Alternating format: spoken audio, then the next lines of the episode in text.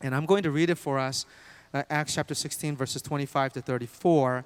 Please read it out loud in your homes or in your hearts as well. Here we go. About midnight, Paul and Silas were praying and singing hymns to God, and the prisoners were listening to them. And suddenly there was a great earthquake, so that the foundations of the prison were shaken. And immediately all the doors were opened, and everyone's bonds were unfastened. When the jailer woke and saw that the prison doors were open, he drew his sword and was about to kill himself, supposing that the prisoners had escaped.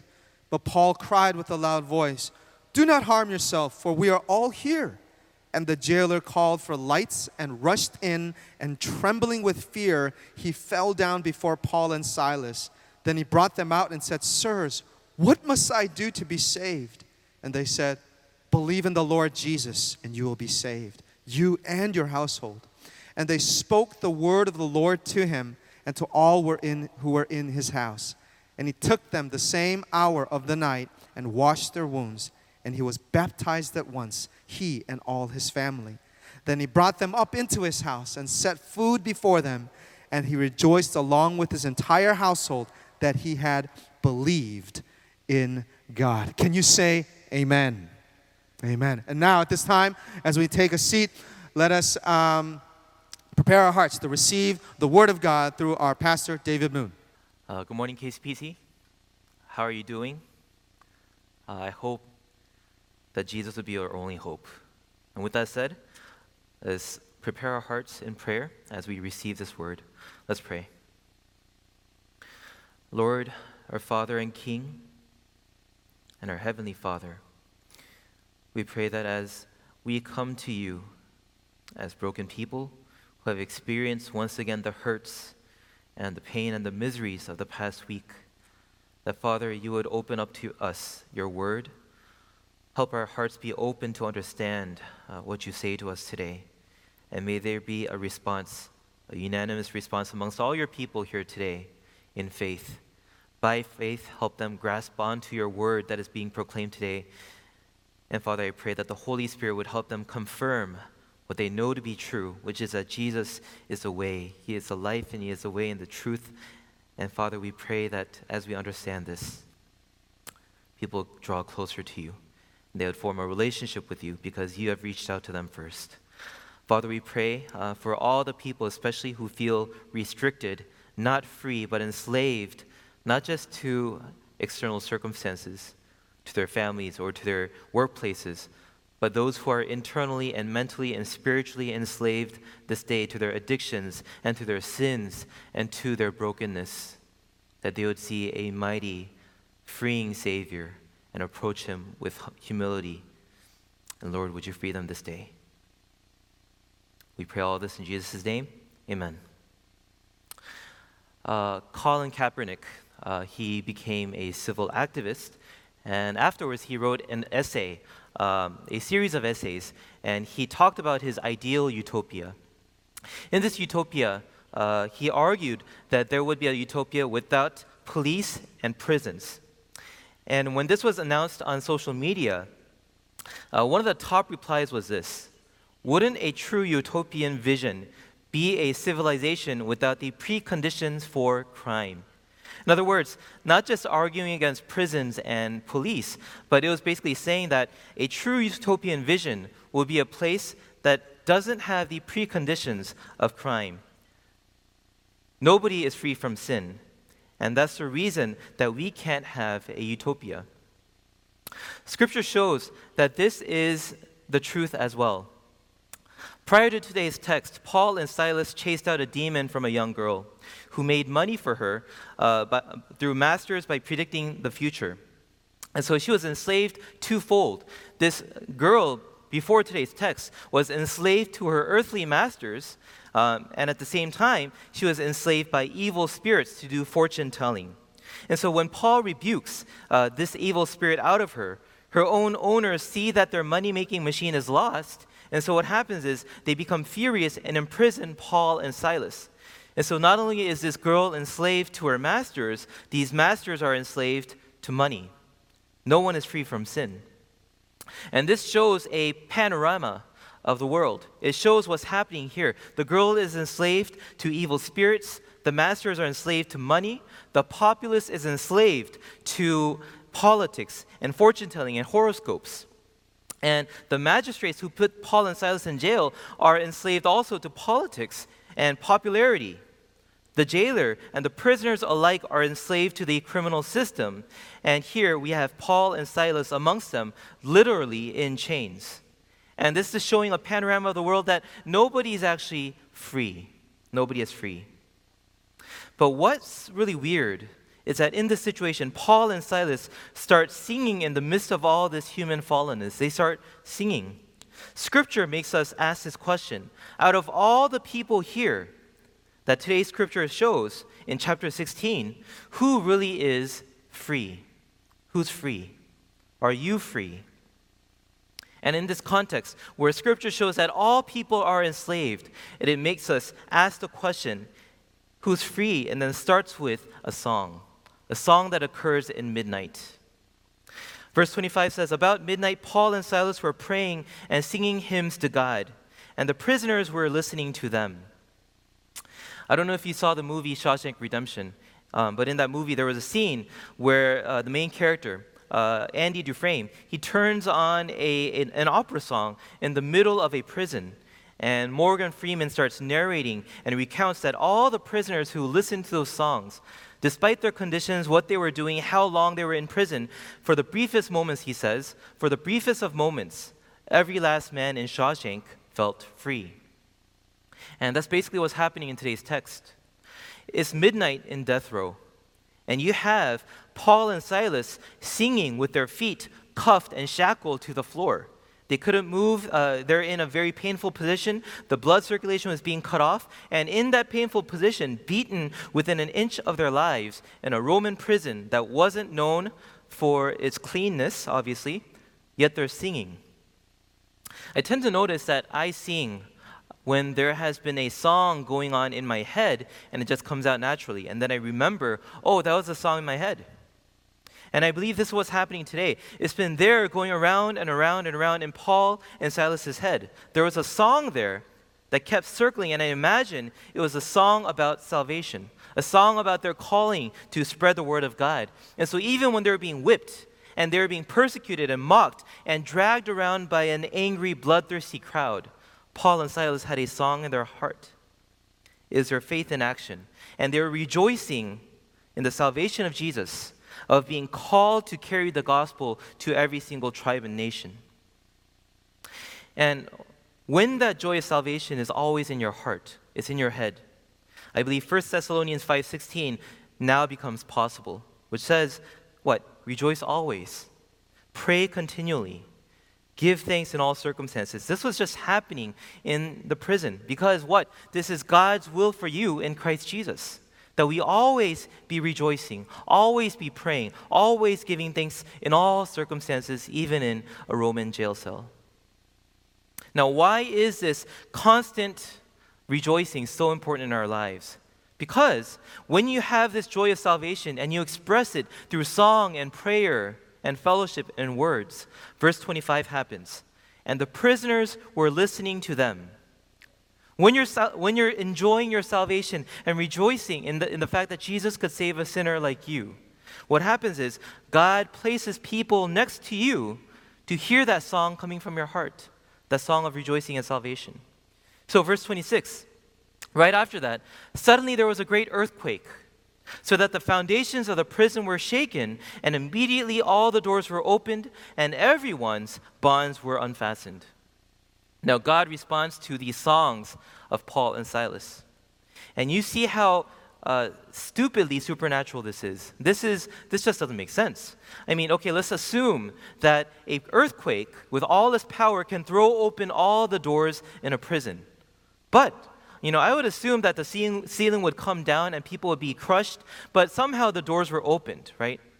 And it gets even weirder. Somehow, everyone's bonds, their shackles, were loosened. You know, imagine harnessing all the kinetic power of an earthquake and using it to pinpoint it to a person's shackles and opening it. Every single prisoner had their bonds opened. It's crazy, right?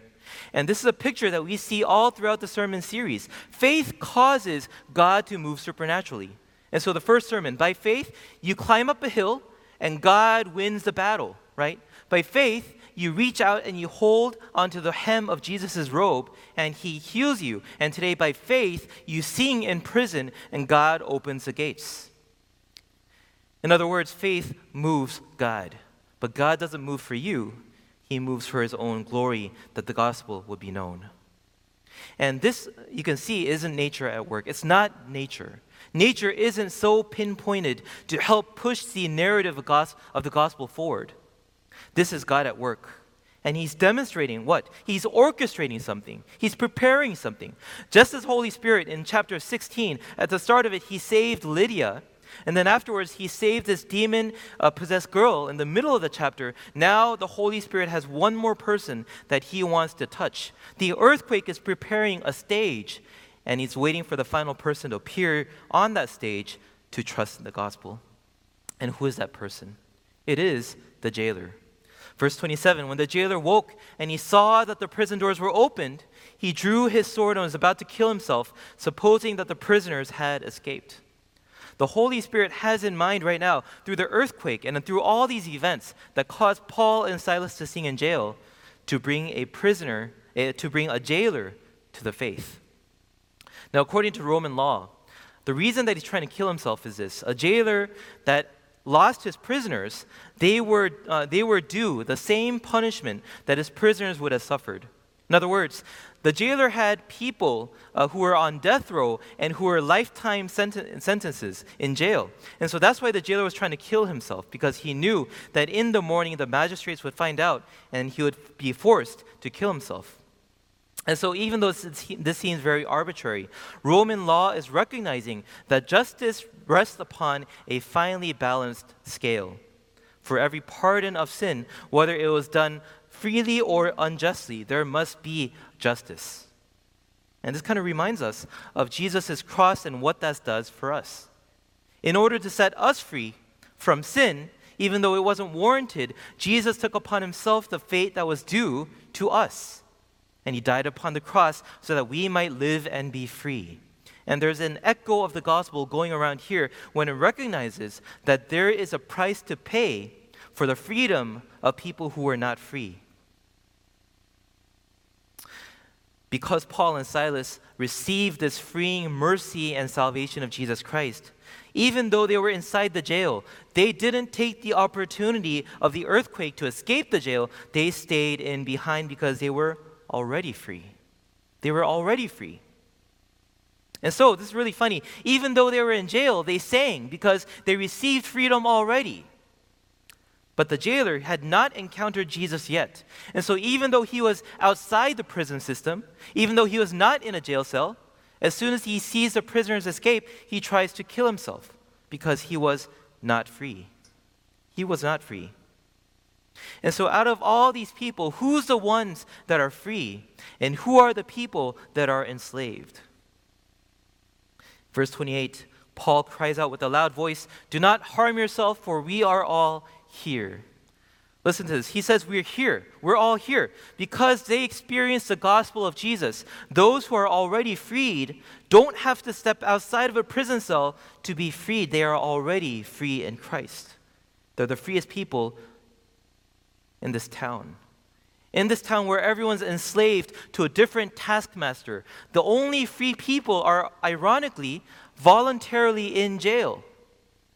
And not only do they say that they're free, they say we are all here. Every single prisoner inmate was all there. Now I understand why Paul and Silas were still there. They probably had a mission and they had the integrity of the gospel to protect. But what about the prisoners? Why didn't they escape? We have to recognize that they heard the song. They heard the prayers of Paul and Silas. And so they were recognizing, even in the midst of their hardened hearts, in the middle of a prison, they were shackled down to the ground. As they were listening to this song, they recognized that's where true freedom is. It's not outside the jail cells. They knew what was waiting for them outside. They knew that they were not free. And so when they listened to this song and the prayers of Paul and Silas, they recognized that's where freedom is. And so even after the gates flung open by the earthquake, these people gathered around Paul and Silas, recognizing that freedom was there. When we think of freedom, we often think of freedom from something that keeps us from doing what we want. I'll say that again. When we think of freedom, we think of it as freedom passively from something that keeps us from doing what we really want. And so just as the prisoners probably before wanted to be free from their chains to do what they want to do, freedom right now and liberty in the United States looks like freedom from all the institutions, all the laws, all the regulations, all the police and all the prisoners, all the prisons that keep me from doing what I want to do.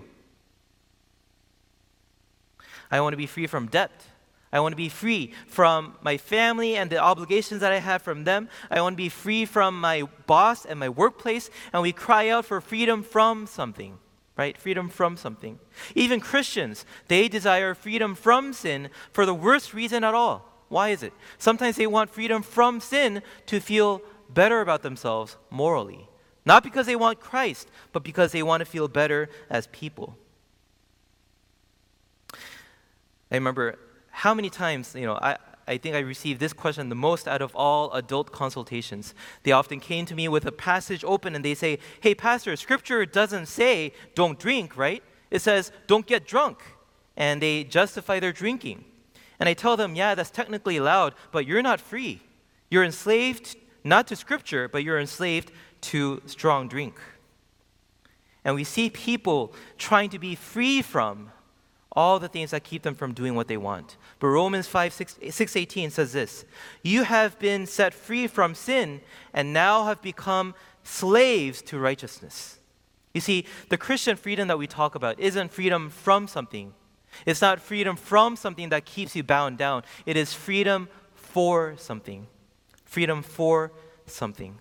In other words, Paul and Silas, they weren't using their freedom to serve themselves. They were using their found freedom, whether they were in jail or not, to serve their master, Jesus. Freedom for a mission. Freedom for the glory of God. Freedom for glorifying Jesus alone. And that's what freedom needs to look like. A lot of us think passively of freedom. Scripture says freedom is to be used for the glory of God. And so they remained in their jail cells because they had the freedom to serve God, whether they were in it or outside of it. The soul that encounters Jesus Christ knows that freedom is not doing what their heart desires. Because doing what the heart desires is what lands me in my predicaments every single day. That's what causes all my suffering. Me doing what I want in the flesh. Freedom now is being freed for a greater purpose to love and serve God and people and to live for the church. That's the freedom that we now have in Christ. Amen? That is the freedom that we now have. Not freedom from, but freedom for the Lord. And that's the freedom that we need to celebrate today. Verse 29 then says, and the jailer called for the lights, and he rushed in, trembling with fear, and fell down before Paul and Silas. And so you have to remember, just last week, the 2 weeks before, when the bleeding woman kneeled down and got down prostrate before God, before Jesus, she was basically trembling in fear. And that's the same response we see today. The jailer was trembling in fear and fell down before Paul and Silas. And we have to remember, this is because not for a fear of self, not for fear of losing his position as a jailer. This is fear coming into contact with the divine. He knew by faith that is slowly working in him now that this was not just ordinary people. And so he asks a very important question. He's asking, what must I do to be saved? It's a million-dollar question. In the previous sermons, we talked about how the armor bearer, by faith, won an impossible battle against innumerable odds. And the next week, we talked about a bleeding woman who for 12 years couldn't be cured, and by faith, she was healed. And today, it seems like, hey, this jailer isn't doing too much with his faith. He's just not committing suicide. But he's actually fighting the toughest battle that requires the most faith. What is that? He recognizes that he is not free from sin. And he asks, how can a sinner like me, a prisoner of my own prison, be saved? How can I be freed? And this is the supernaturally most impossible thing ever. Harder than winning a battle, harder than being cured of your bleeding.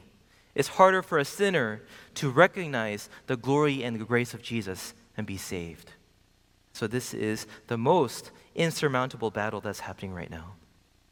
You see, faith was causing this jailer. This was not a weak faith. This is a faith that's causing the jailer to piece together everything that happened that night. He's remembering why Paul and Silas came in. Remember, they were followed and being harassed by a demon-possessed girl who kept on saying, these are the servants of the Most High God. They come to preach the way to salvation. And the jailer remembers this now. He's piecing it together. And then he sees the earthquake. He sees and remembers the song and the prayers, and he looks at the prisoners who didn't escape, and he's piecing it all together. And out of all the questions he could have asked, he doesn't ask, hey, why did you not escape? He doesn't ask, can you go back in? He doesn't ask, where's everyone else? The question that he comes to by faith is, how can I be saved? How can I be saved? Out of all the questions he could have asked, his faith is piecing together all the things that he saw before, and at least one conclusion, that he is not a free person, that he himself is a prisoner, and he must come to the Lord for salvation.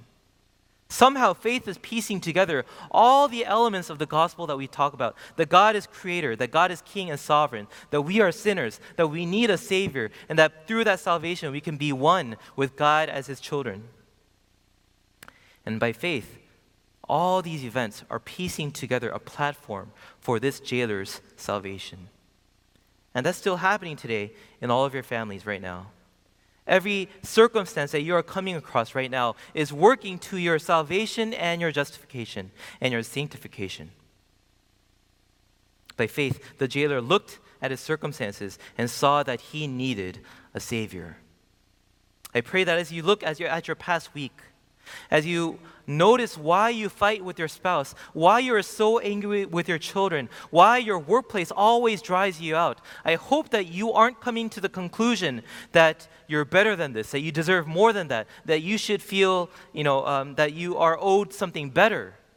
But I hope that you feel and you notice and you perceive by faith that you are a sinner always in need of grace until Jesus comes back.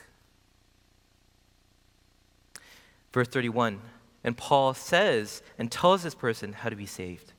And they said, believe in the Lord Jesus, and you will be saved, you and your household. And they spoke the word of the Lord to him and to all who were in his house. Now, if you have to notice one thing in this passage, it's this.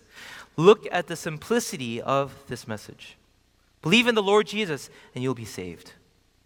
To a pagan person who didn't know who Jesus was, he basically said, believe in the Lord Jesus, and you and your household will be saved from whatever it is that you're seeking salvation from. This person hadn't internalized the word yet, but Paul says to him, believe in the Lord Jesus, and you'll be saved. They didn't have, Paul and Silas wasn't offering a 5-step program. They didn't have a 4 spiritual laws booklet. The only thing they did was take the jailer to the personhood of God in Jesus and basically said, let me make an introduction. And that's what saved the jailer today. In other words, the only thing that Paul and Silas were doing was introducing Jesus, the living word, to this person. It was the living word, Jesus Christ himself, the Logos, who saved the jailer that night. And so you have to look at this. It was not the earthquake. It was not the demon-possessed girl. It probably helped, right? It wasn't the fact that the apostles didn't run away, even though that also probably helped. In the long run, ultimately, it was the fact that they spoke the word of the Lord to him and to all who was in his house. The word of God saved the jailer. If you remember the passage from 1 Kings 19:12-13, God makes himself known to Elijah, but how does he make himself known? It says, when God passes by, it says, a great and mighty wind tore into the mountain and shattered the rocks before the Lord, but the Lord was not in the wind. And after the wind, there was an earthquake, but the Lord was not in the earthquake. After the earthquake passed, there was a fire, but the Lord was not in the fire. And after the fire came a still, small voice. There was a content that came after the power, in other words. The jailer's faith was not in the earthquake. His faith was in the word spoken into his life so that it pieced together all that he had seen to come to the conclusion that God is sovereign creator and that Jesus Christ is the Savior and that he is a fallen person who needs it. So should your faith not be in the extravagant, supernatural, crazy things that you thirst for and you look for every day. Your faith will grow instead in the steady, steadfast teaching, the faithful teaching of God's word, the gospel, and having that pour into your life. Your faith will not grow because of supernatural events that push you forward to make decisions and to always, look for the supernatural, look for calling, look for circumstances. But what will push your faith forward is the word of God preached to you faithfully. I pray that our church would have value to you because this is a church that proclaims the word of God. A lot of us look for healings in the midst of services. A lot of us look to see people shrieking, to see, demons cast out of our bodies. But the word of the Lord pieces together everything to provide content to the power that we see. And the content says that we are sinners in need of a wonderful Savior, and that is Jesus Christ. Verse 33 says this, "And he took them at the same hour of the night and washed their wounds, and he was baptized at once, he and all his family. And then he brought them up into his house and set food before him, and he rejoiced." Today's passage concludes, "He rejoiced along with his entire household that he had believed in God." By faith, the jailer washed their wounds, and he got baptized, and he rejoiced with his family that they believed in God. A lot of churches kind of fall on the spectrum of what they see after a conversion. A lot of times, a lot of churches look for repentance. They say repentance shows that you've been saved, right? And so they look for actions that show repentance. Here we see the jailer, and he has repented. He's washing their wounds. He's serving them food. But at the same time, one thing that Korean churches miss out all the time on, rejoicing. It's the joy of salvation. It's the joy that characterizes the fact that I have been saved from a gruesome destiny, separated from God forever. And so while we do emphasize, repentance and showing that we actually believe in the Lord and following the commandments of Jesus, a legalism-driven church produces joyless Christians. We have to understand that. And so as I see many, many mature people in KCPC who does 2-7, who does discipleship training, and who have wonderful actions to prove their faith, I ask you one question. Is there joy? Is there a rejoicing in the fact that Jesus saved you and loved you? For the first time here, the jailer looks free. He's free because there was a rejoicing and actions that holistically showed that he has now been set free. And do you now recognize what's happening here? Do you see what's happening? The freedom and the joy that caused Paul and Silas to sing, now by faith, was now transfused upon the entire household of the jailer. And so the faith and the joy that Paul and Silas had in the jail cell is now transfused by faith to the jailer. It's not when an earthquake and circumstances changes everything around you, but it's when the faith in a Savior frees your soul, that's what causes true rejoicing. That's what causes true rejoicing, that a saving Savior, a saving Messiah touches your heart and causes you to recognize the fallenness and the enslavement of your own self. That's what causes true freedom. In a world where everyone is enslaved, Paul and Silas' freedom and the joy that they had now was passed on to one household in the form of salvation and joy. The rest of the world was still the same, but one household was changed that night. The Holy Spirit was doing all of this for one household. Today's last verse says that the jailer rejoiced, along with all his household, that he could somehow believe in God, that he believed in God. And it's the same with me today. I cannot believe, I cannot believe that a sinner like me somehow could believe in God. I just can't believe it. It's too good to be true. I mean, right before I came up here to preach, my dad sent me a text message, and he reminded me, son, Jesus saved you, and he's now smiling at you. There's no need to be anxious. Go up there and share the joy that you have. And I look at myself, a sinner like me. I too am a slave to my fears and my doubts. I'm a slave to my sins and my moral failures. I feel much less free even after becoming a pastor. Even after becoming a pastor, I now see every single day with much more clarity how much I fall short of becoming like Jesus. How much I fall short of responding to the grace of the gospel. I see all the fallenness in my heart. And I teach, holy texts. I teach the Word of God, and I make the most astounding truth claims to you every single week. But if I look into my own heart, I know how much of a slave I am to my own sin. Every time I see a missionary go to Africa and with their 2 young children, and they dedicate their lives to a life of poverty with them, I tremble at my own fallenness. Every time I see a martyr live and die with the same calling, I tremble once again at how sinful I am inside, because I feel like one day only my lips are going to go to heaven while the rest of me falls to hell. Unless it's Jesus saving me. Apart from my wonderful Savior, there's nothing in my life that shows that I am truly free. I've heard that it doesn't get much better. Pastors who retire, they still talk about how they struggle with how great of a sinner they are.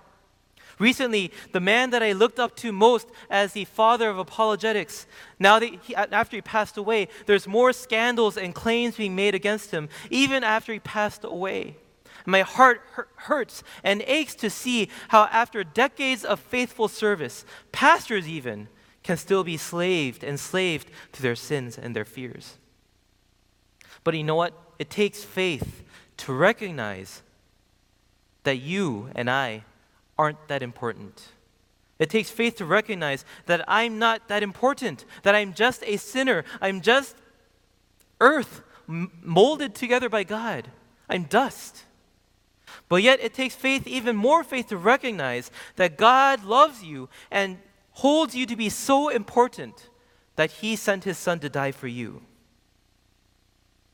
And I've come to realize, if my joy depends upon who I am and what I'm capable of, it is a short-lived joy. I can't rejoice. But when it comes to your joy depending upon a relationship with the living God, then it becomes indestructible. And that was the faith of the jailer today.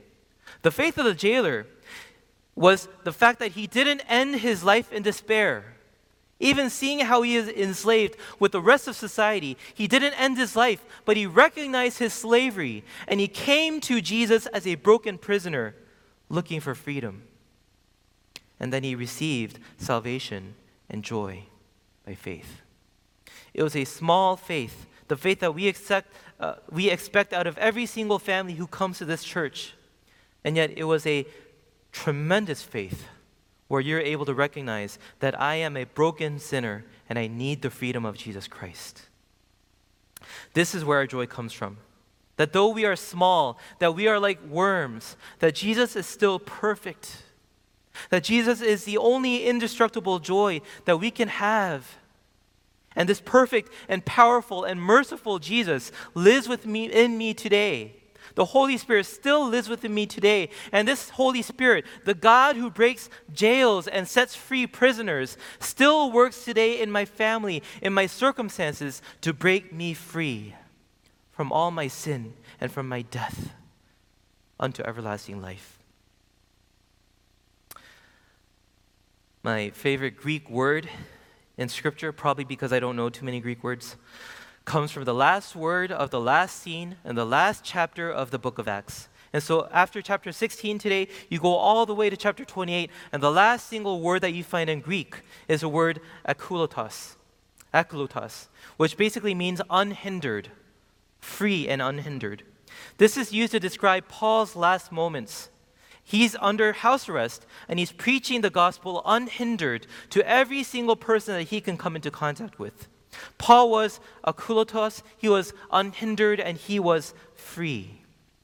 And we have this freedom as well. The joy of salvation and the power we have in Jesus Christ, even in times like this, causes the gospel to be pushed forward from household to household unhindered, because it brings freedom and joy. In the midst of the coronavirus and the upcoming presidential elections and the economic downfall that we can expect to see soon, we are still unhindered. While the rest of the world is racially hindered, while the rest of the world is politically chained down, while the rest of the world's worldviews are tied down to a certain ideology, Christians who receive the gospel can be broken free because of the salvation of Jesus Christ. And from household to household, the freedom and the salvation of Jesus still moves on, even in the most darkest of circumstances. It probably will not look like a movement. Stop keeping your eyes focused on the major sociological movements, but it'll probably happen either underground in a Chinese church, or in a jail cell in the Middle East, or it can happen in a basement in Russia, or it can happen here in the United States in a soon gathering in your families, where one person experiences that they are broken sinners who are enslaved, and they see the beauty of Jesus, and they approach him and receive salvation. And then from that point on, they are akoulotos, freed forever, unhindered to carry the gospel to all the world. It happens when one single person accepts the gospel of freedom and by faith rejoices. I pray that KCPC, you would rejoice by faith. You would look upon Jesus as your Savior, and despite your sinfulness, would see that Jesus is still perfect today, and he reaches out to the lost, including you. That will be the source and the joy that we have that pushes us forward. Let's pray. Heavenly Father, we look at the past few weeks that we have lived and see how we are ensnared by so many of the things that we desire freedom from. But Father, would you help us remember that our freedom is not from something. It is not just freedom from sin and death, but it is freedom for eternal life. Freedom for glorifying your name. Freedom for knowing the Lord Jesus and to proclaim his gospel everywhere. And Father, I know that we always desire great movements. We desire great movements of the Holy Spirit to change cities and to change countries. And yet, Father, we also recognize that this happens on a family level, on an individual level, where somewhere, somehow sees the gospel and crazily, supernaturally, somehow believes that he can be saved from his sin and his death. But Father, I know that happens every day. Your Holy Spirit still works today. And so, Lord, I ask that whoever listens to today's message would find freedom, would trust in you, and would ask the question, Lord, how can I be saved? And they would hear from this sermon that if you believe in the Lord Jesus Christ, you and your household will be saved. Would that bring joy to every single family here in KCPC? May our small groups be revived at the fact that they can believe in God. That is your gift unto us, a free gift of grace. Help us cherish it today. We pray this in Jesus' name. Amen.